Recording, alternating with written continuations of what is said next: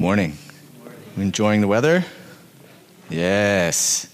Now I have an excuse to wear a coat, finally. Um, okay,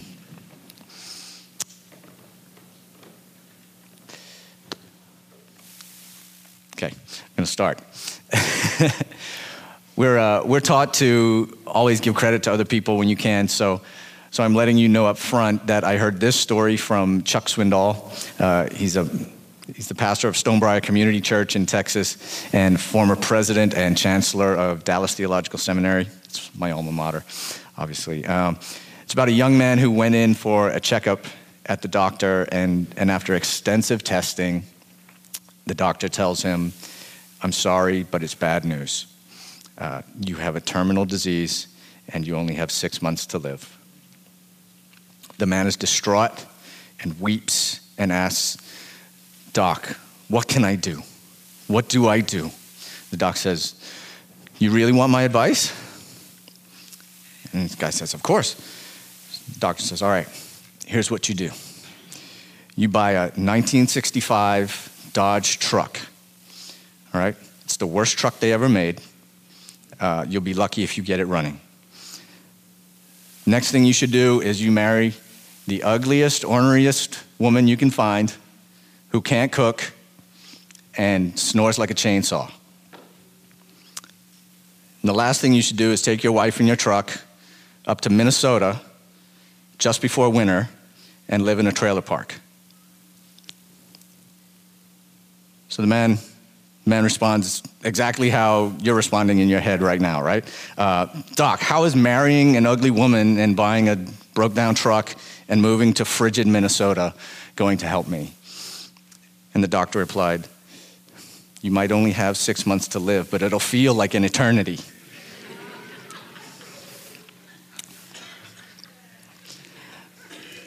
Yeah. So what's the point? If you want life to seem long or feel long, choose the most difficult path, right? When we suffer, we just want it to end as quickly as possible. But for some of us, Uh, we've been in a season of prolonged suffering. And no matter where we turn, the suffering is still there, and we wonder if it will ever go away. It might be a season of loneliness or grief over loss of a loved one or a relationship or ongoing financial problems or sickness. Um, and the longer the suffering goes on, the more we wonder where God is and what he is going to do to ease our suffering. And it's at that point that we have a choice to make. Because suffering is unique, right? Uh, people can make intellectual arguments for why we shouldn't believe in God, or, or tell us we're wasting our time following God, and, and we can do our mental jujitsu on those and, and chop those arguments up and throw them away. Uh, but, but suffering has a way of touching our, our soul and make us despondent and despairing and, and paralyze us from doing anything. Uh, last week, Pastor Randy talked about how we need to, what, calm down, don't panic, and let God work in our crisis moment. But what about when the situation is enduring, right? When there's no miraculous moment where God parts the Red Sea and then we march out in victory? What what happens when we're in the wilderness for what seems like forty years? Um, how will we view God then? I don't think it's a coincidence that Pastor Randy and I have consecutive messages uh, that are connected to the Israelites in their struggle with God. That's that's where I'm going.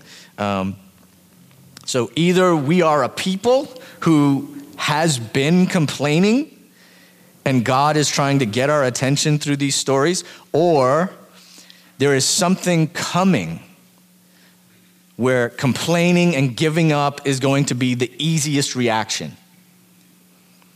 And God wants to prepare us beforehand.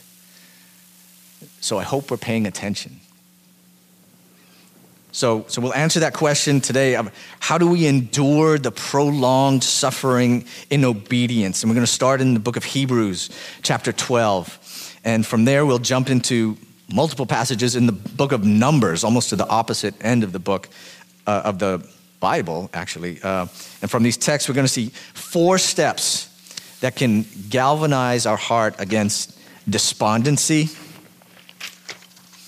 and despair and discouragement when that suffering breaks out in our lives.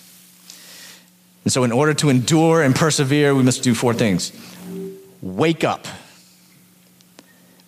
We must wake up. We must grow up.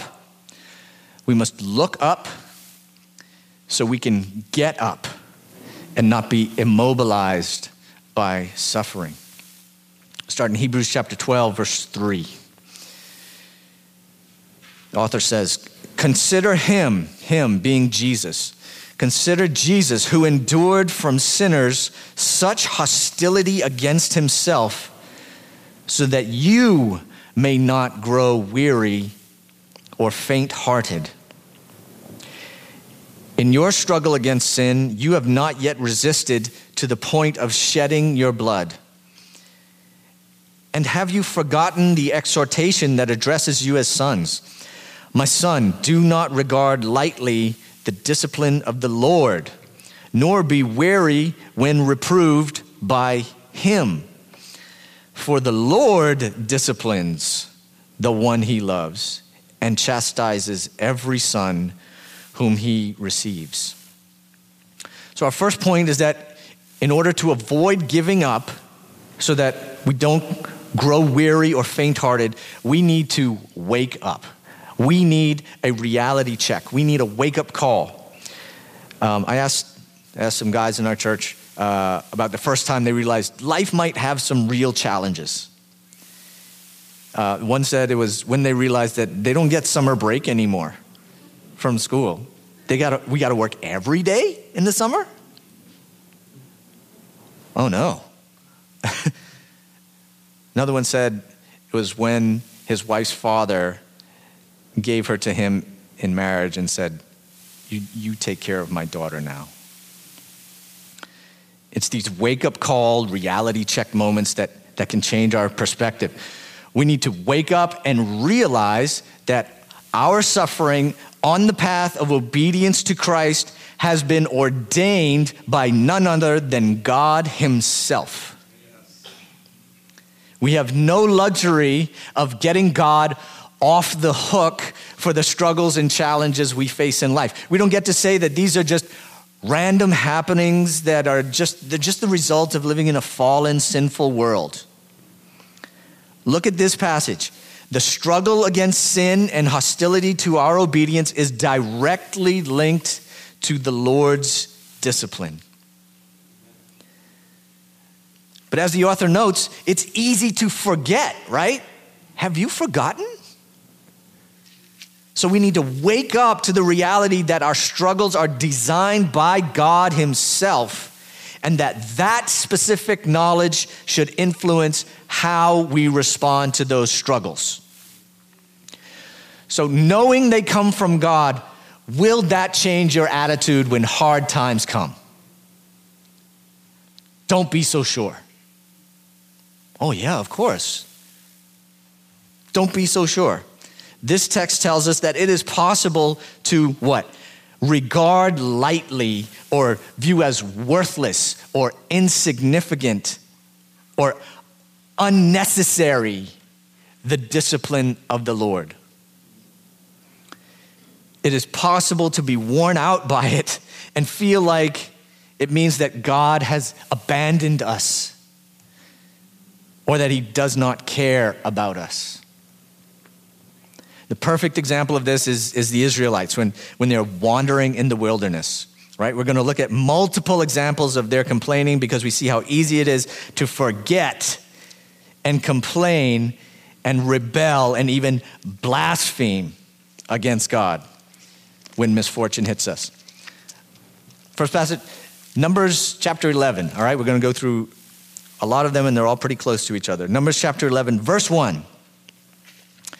And the people complained in the hearing of the Lord about their misfortunes. And when the Lord heard it, his anger was kindled, and the fire of the Lord burned among them and consumed some, some, some outlying parts of the camp, right? So the people complain, and what does God do? He sends a warning shot. There's a warning shot outside the camp, going to burn up a couple things outside the camp. Is that going to get their attention?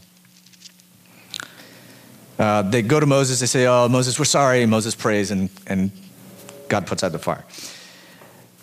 Verse four, completely separate incident. Now the rabble that was among them had a strong craving, and the people of Israel also wept again and said, oh, that we had meat to eat. We remember the fish we ate in Egypt that cost nothing, the cucumbers, the melons, the leeks, the onions, and the garlic. But now our strength is dried up, and there is nothing at all but this manna to look at. So now what do they do? They go back in their mind to, oh, Egypt. Oh, remember how good it was in Egypt? See, we have this tendency to rewrite history and say things were way better than they actually were back then. They were, they were slaves. They were put to hard labor. Uh, the early chapters of Exodus tells us that they cried out to God. Uh, last week, Pastor Randy said that, that, you know, they said they never asked to leave, uh, except they lied. They did. They begged God to save them. And then when he did, and then, oh, some challenges come along. Oh, God, why did you do this? And so, so how does God respond to this? Well, he gives them meat. He gives them more meat than they ever wanted. It says uh, he, he sends quail, right? This is where the quail story comes. And it says, the text says, while the, the meat was still in their teeth, God sent a plague on them because it just confirmed that they... they would have rather had Egypt than what God was giving them. All right? Moving quickly. Numbers fourteen.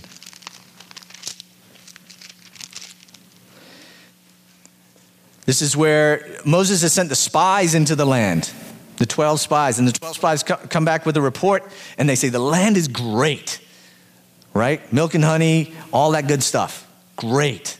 But there's giants there, and they'll kill us if we try to go. And then, and this is how the people respond to that. Uh, fourteen, verse one. Then all the congregation raised a loud cry, and the people wept that night, and all the people of Israel grumbled against Moses and Aaron. The whole congregation said to them, would that we had died in the land of Egypt, or that we had died in this, in this wilderness. Why is the Lord bringing us into this land to fall by the sword? Our wives and our little ones will become prey. Would it not be better for us to go back to Egypt? See, now they're taking another step. They're not just longing for Egypt. They're thinking, hey, hey, we should, we should actually go back. Let us choose a leader and go back to Egypt. They, they've th- do you see how it progresses? The first story, they didn't say anything about Egypt. Second story, they're like, oh, Egypt. Oh, yeah, there was Egypt. Now they're saying, hey, let's go back to Egypt. Oh, and we don't want Moses anymore either. How does God deal with them? He says, oh, you're scared that if you go into the land, you'll die? How about this?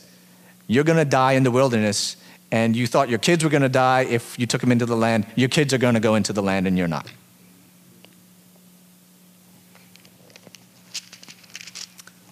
Number sixteen. The rebellion has organized. There's people, Korah, uh, Dathan, Abiram. These people have organized, and they they are choos- they are setting themselves up as alternatives to Moses, God's chosen leader. And so Moses wants to actually meet with them and negotiate, and you know try to talk some sense into them. This is what he says, Numbers sixteen, verse twelve. And Moses sent to call Dathan and Abiram, the sons of Eliab, and they said, we will not come up. Is it a small thing that you have brought us up out of a land flowing with milk and honey to kill us in the wilderness, that you must also make yourself a prince over us? Moreover, you have not brought us into a land flowing with milk and honey, nor given us inheritance of fields and vineyards. Will you put out the eyes of these men? We will not come up. So they've said, we are not on board. We're doing our own thing. You have failed. You said you were going to take us into the land. It's not happening. We're going to die here. So we're done. How does God deal with these people? The ground opens up underneath them, and all of them die.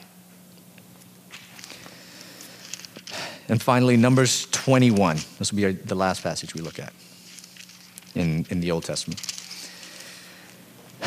Numbers twenty-one, uh, verses four and five. From Mount Hor, they set out by the way to, by the way to the Red Sea to go around the land of Edom, because Edom wouldn't let them pass through. So they have to go around.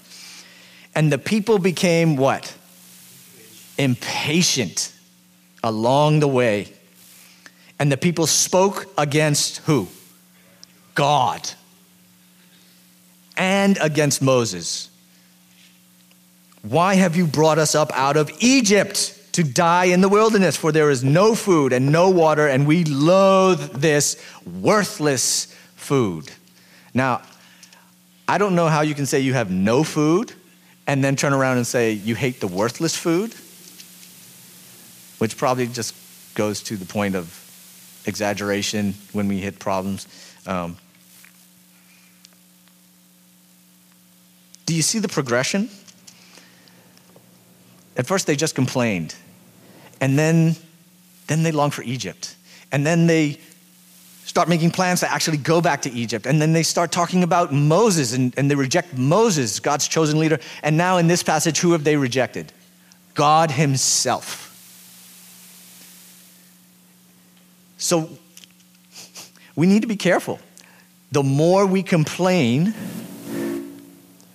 the tendency it is for our rebellion to become more brazen.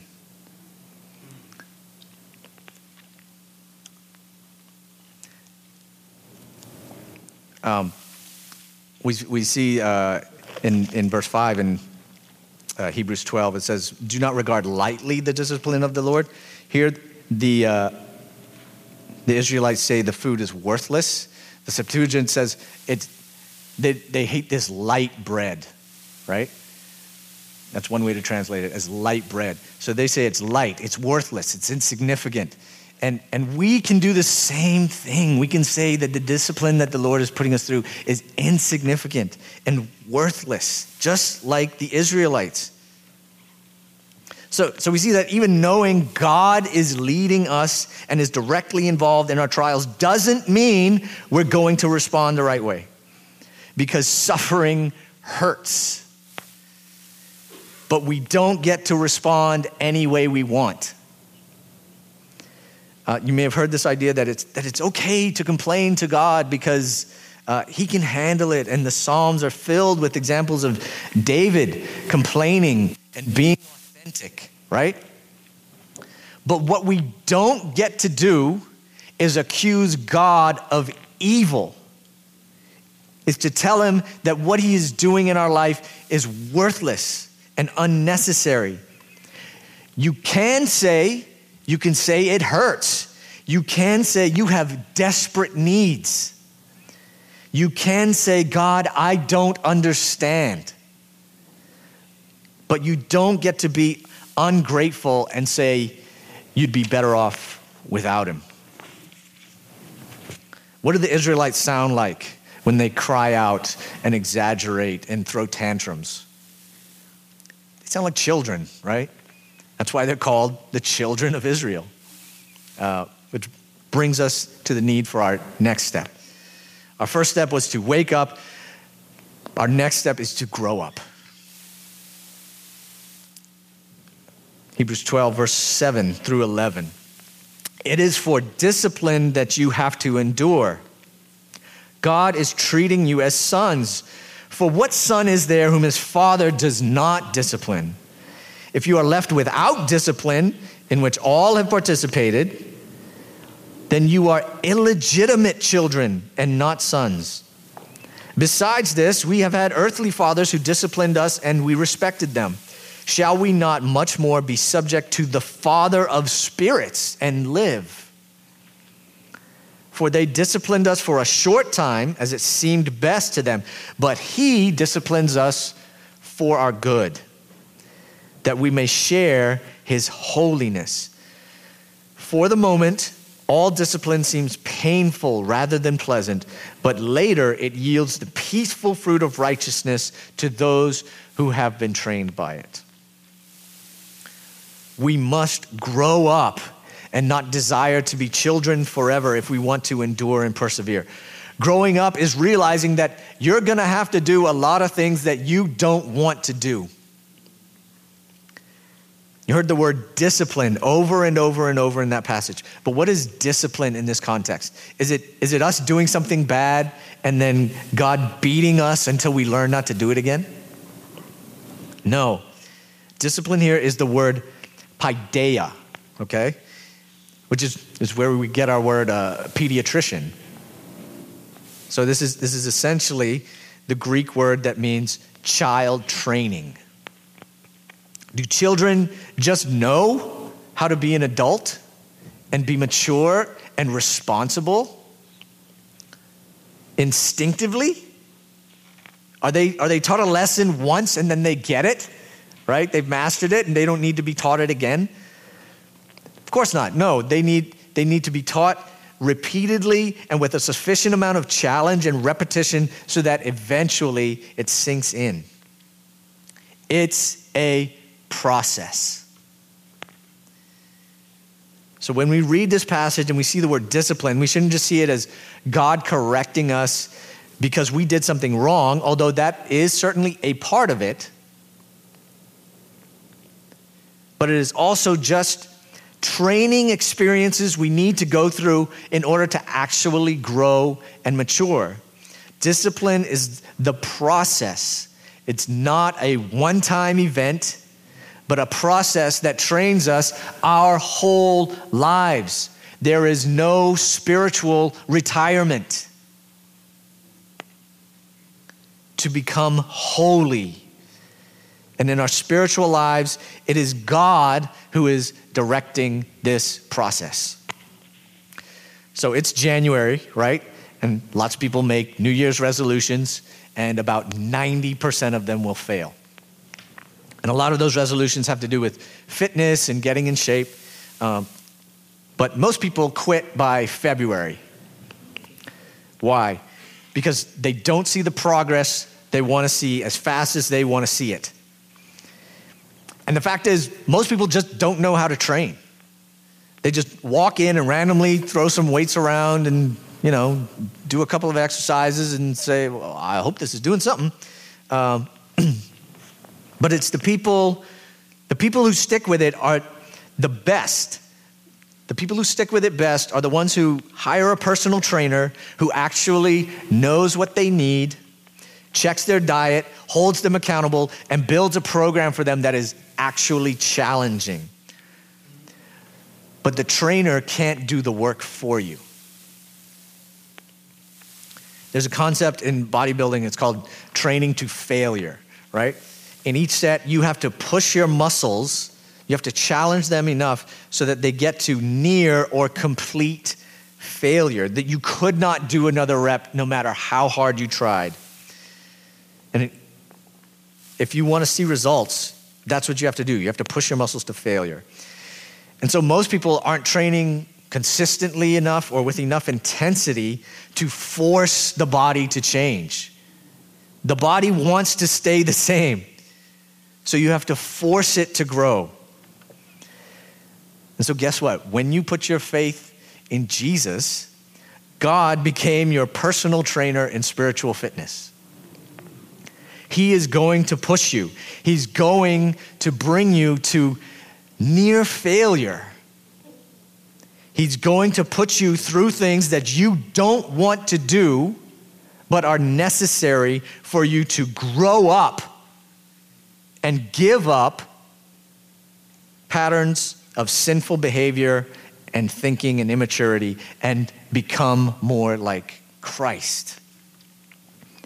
So what can you Uh, expect in your training program? According to this text, our training is going to be multiple things.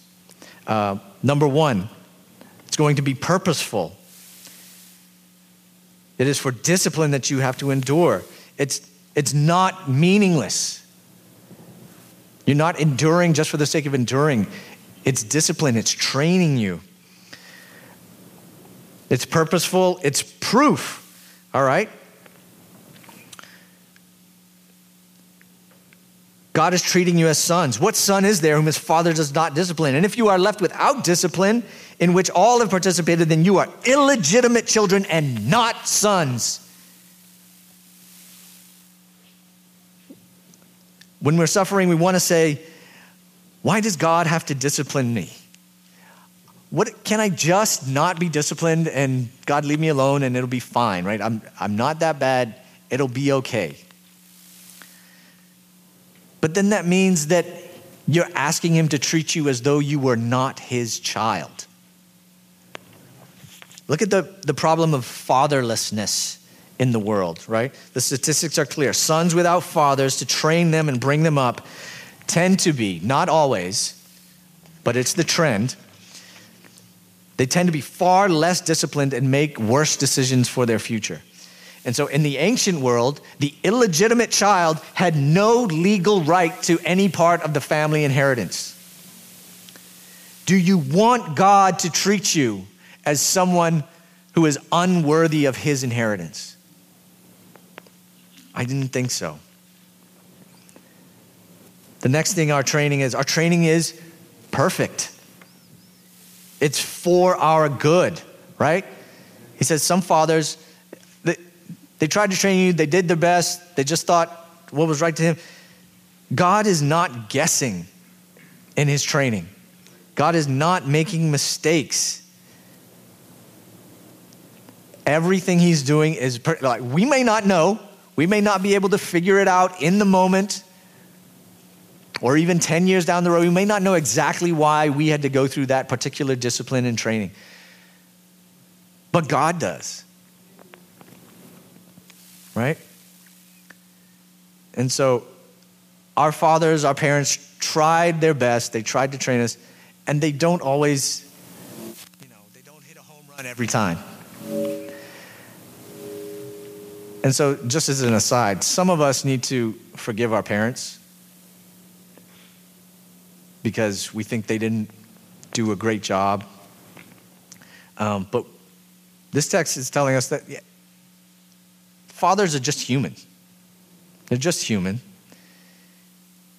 And so that's like one of the biggest lessons that kids wake up and learn about their parents is that, oh, my parents are just human. They're not perfect. And so parents need to realize that about themselves and their kids, right? None of us are perfect. Let's give each other some grace. But God is leading us perfectly. It's also perfect because why? It leads to holiness. It leads to holiness, not necessarily happiness one hundred percent of the time. You won't always look cool and hip and chill and just have a vibe, you know? Like it's not, not everything is going to be like that. Our training is going to be painful. It's just the reality of what it takes to change. It's painful in the moment, but it's teaching us something and it's toughening us up. It's provisional, right? That, that is, that means it's temporary. It's painful in the moment, but later, after the training has ended,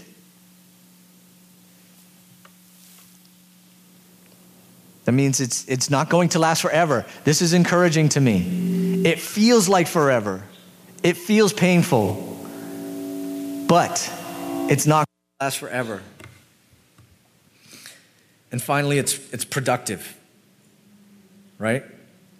He says, later it yields the peaceful fruit of righteousness to those who have been trained by it, those who have allowed themselves to be trained by it. Peace. You might say it doesn't feel peaceful. It actually feels like chaos. But what if you actually went through the process and changed the way that God wants you to change instead of fighting it? There will be peace at the end of that.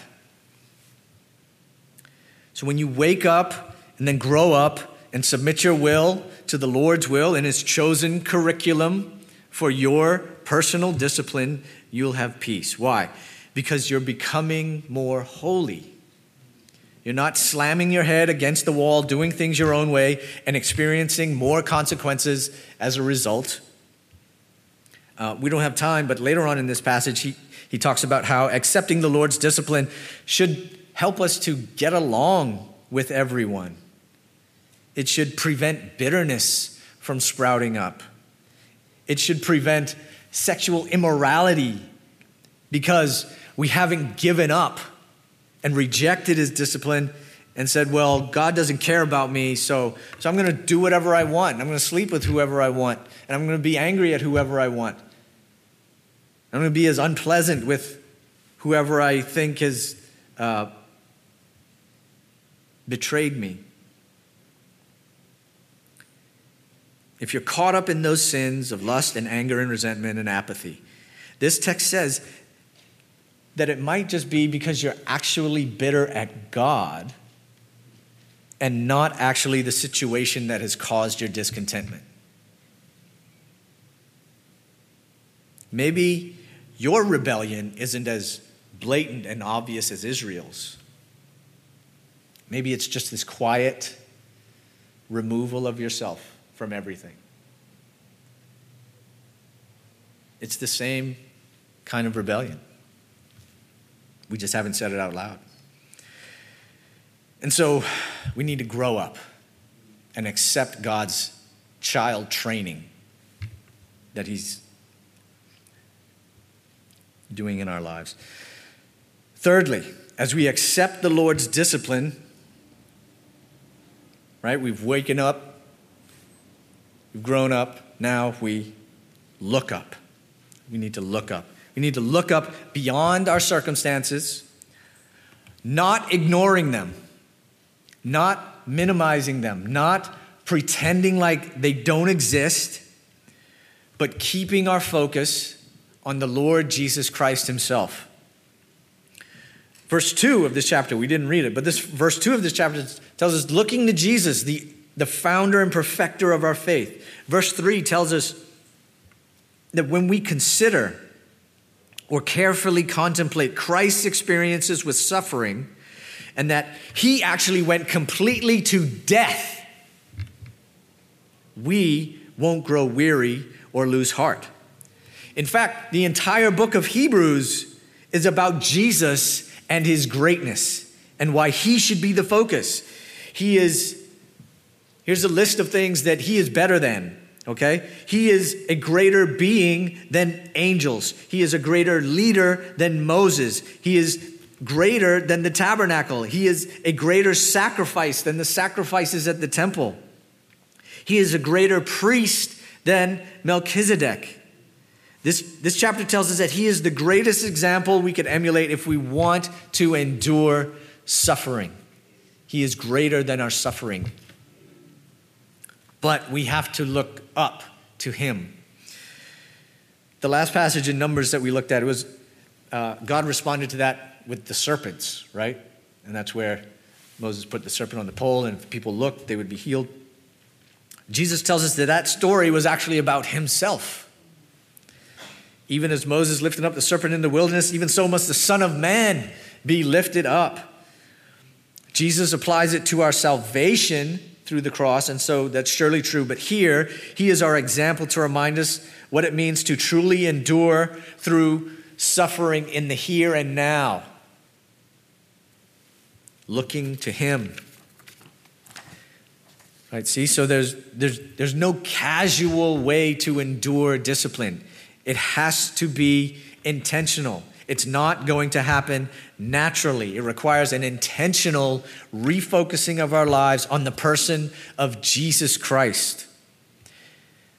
So if you expect that you're going to just coast through life and, you know, I might go to church once a week, well, once a month, who knows? Uh, but, uh, you know, and then, but you're still going to achieve all your goals, and you're going to have this perfect little family, and maybe, you know, you'll have some mild challenges that pop up that you have to overcome, but, you know, you, you get through those, and it's fine, and with no real need for Jesus himself. you're in for a rude awakening if you want to be a genuine believer. But if you've chosen to keep Christ at the center, the suffering won't destroy you, and you won't grow weary and give up. So we wake up, we grow up, we look up, and finally get up. Verses twelve and thirteen.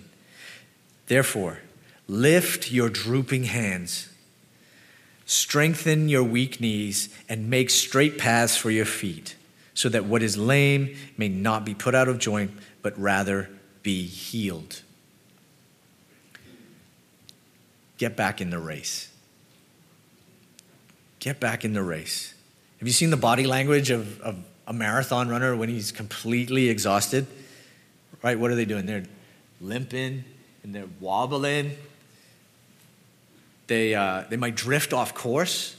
They might even fall down and sit down and decide, I'm I'm just I just can't get up. I just can't get up. These verses are telling us, get back in the race. Stand up.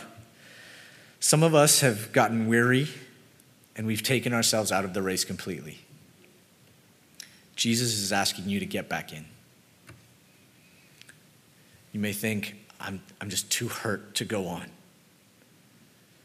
But what happens when we're injured? We need to be healed. That's how therapy works, right? You don't. You, you get injured, and then the therapist grabs that body part and starts twisting it all around. I mean, appropriately, of course. But the point is, you have to work the injured part. It has to be moved to, to get that uh, mobility back. So maybe maybe you've been thinking about the good old days in Egypt. Longing for a time past when things were good. But God has you in a time of discipline now. And you don't know how to move forward with what he has for you in this new season. Many times we don't we don't even realize that's what we've been doing. What's your Egypt? Is it a previous season? Or a relationship or opportunity that you wish you could have back? Has it caused you to opt out, to check out of the current season of discipline that God is trying to bring you through? Has it caused an unspoken resentment against God that has immobilized you? What would it look like for you to get back in the race? Maybe, maybe it's joining a small group and being vulnerable and actually talking about it with someone. Maybe sit down with an elder and talk. Maybe it's as simple as reading your Bible. Commit to reading it again. You know what your specific situation is. You know how hard it is. I'm just asking you, and Jesus is asking you, don't run away from the discipline that he is trying to put you through. Let's pray. Oh, Father. Lord, listening to Pastor Randy pray and just hearing so many people and so many needs and pain, and Lord, we ask for grace to be able to persevere. Father, I pray that you would encourage our hearts in the most discouraging situations, that we would be reminded to look to Jesus, that we are not alone, that he will never forsake us.